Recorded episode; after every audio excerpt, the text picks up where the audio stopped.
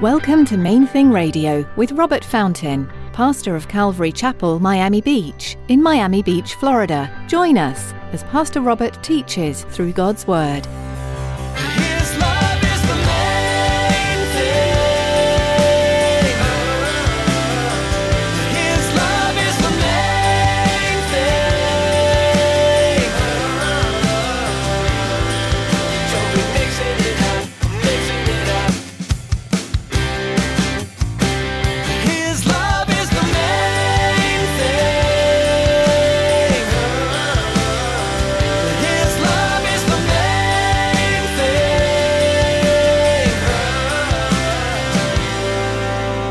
Paul actually began his defense there on the steps of Antonia Fortress. He's got some people really close to him, but there's this big crowd. And so he begins by referring to these men as his brothers and fathers. Brothers and fathers. I mean, these are the ones that were trying to kill him, the ones that were just a minute ago, they were beating on him. Do you have the courage to speak to a group of your peers with all eyes on you? Paul stood in front of what could be thousands. His life is being threatened, and he keeps his composure. Even refers to the guards as brothers and fathers.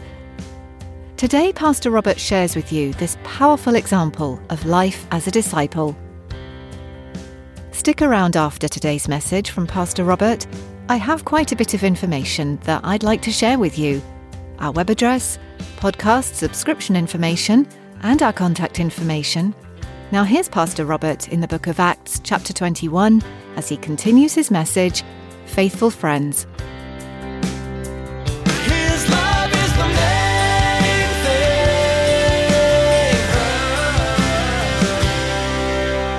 Point number one the gospel, it really is more important than your health and safety.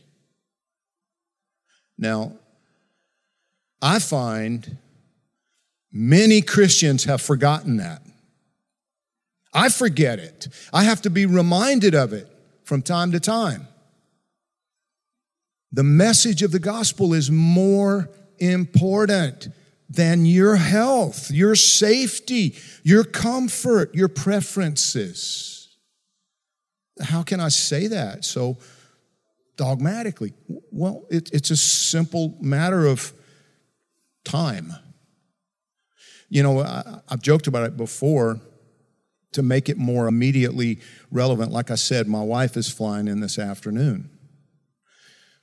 She flew out on Thursday. She's only been gone a few days. Now, she took a rather large suitcase. She checked a bag and she was almost apologetic. She's like, I'm going to check a bag. You're going to check a bag. You're only gone for like three days. You're going to check a bag. But it's because she had like a ton of books and, and different things to take with her. But listen to me carefully. She did not take our bed. Why not? Because she wasn't moving to Pennsylvania permanently. She was just going for three days. She's coming back today. It was a temporary trip. Everybody tracking with me? You follow my train of thought here? Do you understand? The Bible repeatedly, over and over and over, the Word of God reminds us this, it's temporary. This, it's temporary. Tomorrow, like I said, I'm doing a funeral, and one of the things that I'll at least mention is these bodies, they're loaner vehicles. Do you understand about a loaner vehicle? It's a loaner vehicle. It's just, it's not yours forever. You got to give it back. You give it back. According to the Bible, it's made of dust and it will return to the dust. Why? Because it's not permanent. It was never intended to be eternal. It's a loaner vehicle you're going to return it to the dirt that it came from. The good news is, if you're part of the family, well, then our Father's going to give you a permanent vehicle that you'll utilize for your self expression for the rest of eternity. To live the adventure in a body that, that's built for the adventure. This body's not built for the adventure. It's just to get us through 70, 80, 90 years, whatever. And then you got to give it back.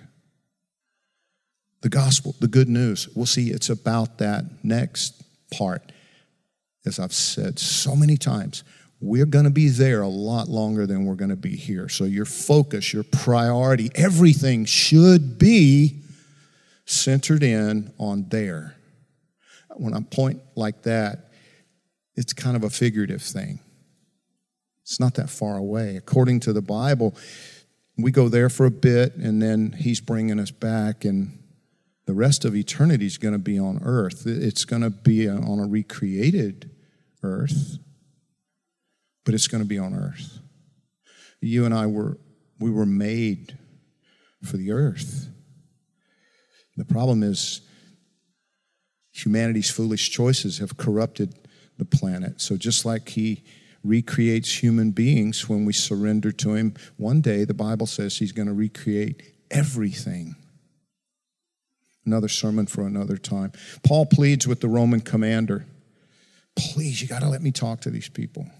Verse 40 says So when he had given him permission, Paul stood on the stairs, motioned with his hand to the people.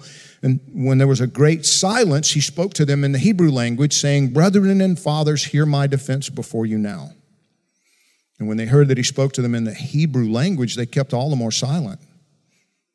Then he said, I am indeed a Jew born in Tarsus of Cilicia, but brought up in this city at the feet of Gamaliel, taught according to the strictness of our father's law, and was zealous toward God as you all are today. I persecuted this way to the death, binding and delivering into prisons both men and women, as also the high priest bears me witness and all the council of the elders, from whom I also received letters to the brethren and went to Damascus to bring in chains even those who were there to Jerusalem to be punished. Now, again, pause for just a minute. Did you notice Paul actually began his defense there on the steps of Antonia Fortress? He's got some people really close to him, but there's this big crowd. And so he begins by referring to these men as his brothers and fathers. Brothers and fathers. I mean, these are the ones that were trying to kill him, the ones that were just a minute ago, they were beating on him, determined to end his life. Brothers and fathers, he calls them. And he tells them that the high priest and the council of the elders, the Sanhedrin, knew him. In other words, he was, he was kind of making himself accountable for what he was about to say, right? He was like, listen, the high priest bears me witness. The high priest, he'll, he'll have to back me up on this.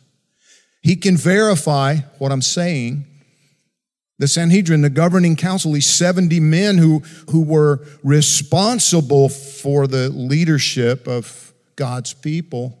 He's like, they gave me letters to go and persecute. They gave me letters to go to the different synagogues to identify people. Because remember, Christianity didn't exist as a thing just yet. The way, they called it. Because it was within Judaism, it was a sect of the Jewish religion. And he was going to root them out, to arrest them, and as far away as Syria, going to Damascus to arrest them and, and drag them back to Jerusalem.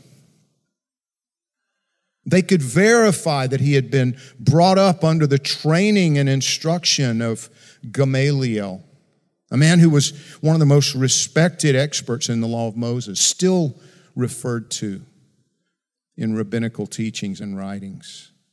They could bear witness to what he was saying, his persecution of followers of Jesus. Paul even took care to affirm their enthusiasm for God. He was like, I was zealous for God in, in the same way that you are. But then he proceeded to describe what had happened that had completely changed his mind about Jesus of Nazareth and the claims that had been made concerning his resurrection. Remember, the official story from the governing body, the Sanhedrin, was that Jesus of Nazareth was dead and that his body had simply been stolen by his followers. Paul had firsthand experience that proved otherwise.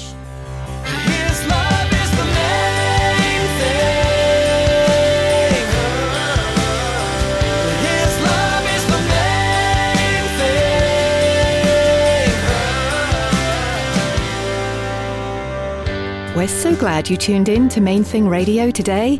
We'd like to encourage you to continue reading God's Word daily, looking for the powerful truth and the promises that lie within its pages. There's always something to learn from the Bible, and we hope you'll make it part of your daily routine. If you'd like to listen to more of Pastor Robert's teachings from the book of Acts, you'll find them at mainthingradio.com. You'll also learn more about this ministry and connect with us on social media. We also encourage you to subscribe to our podcast.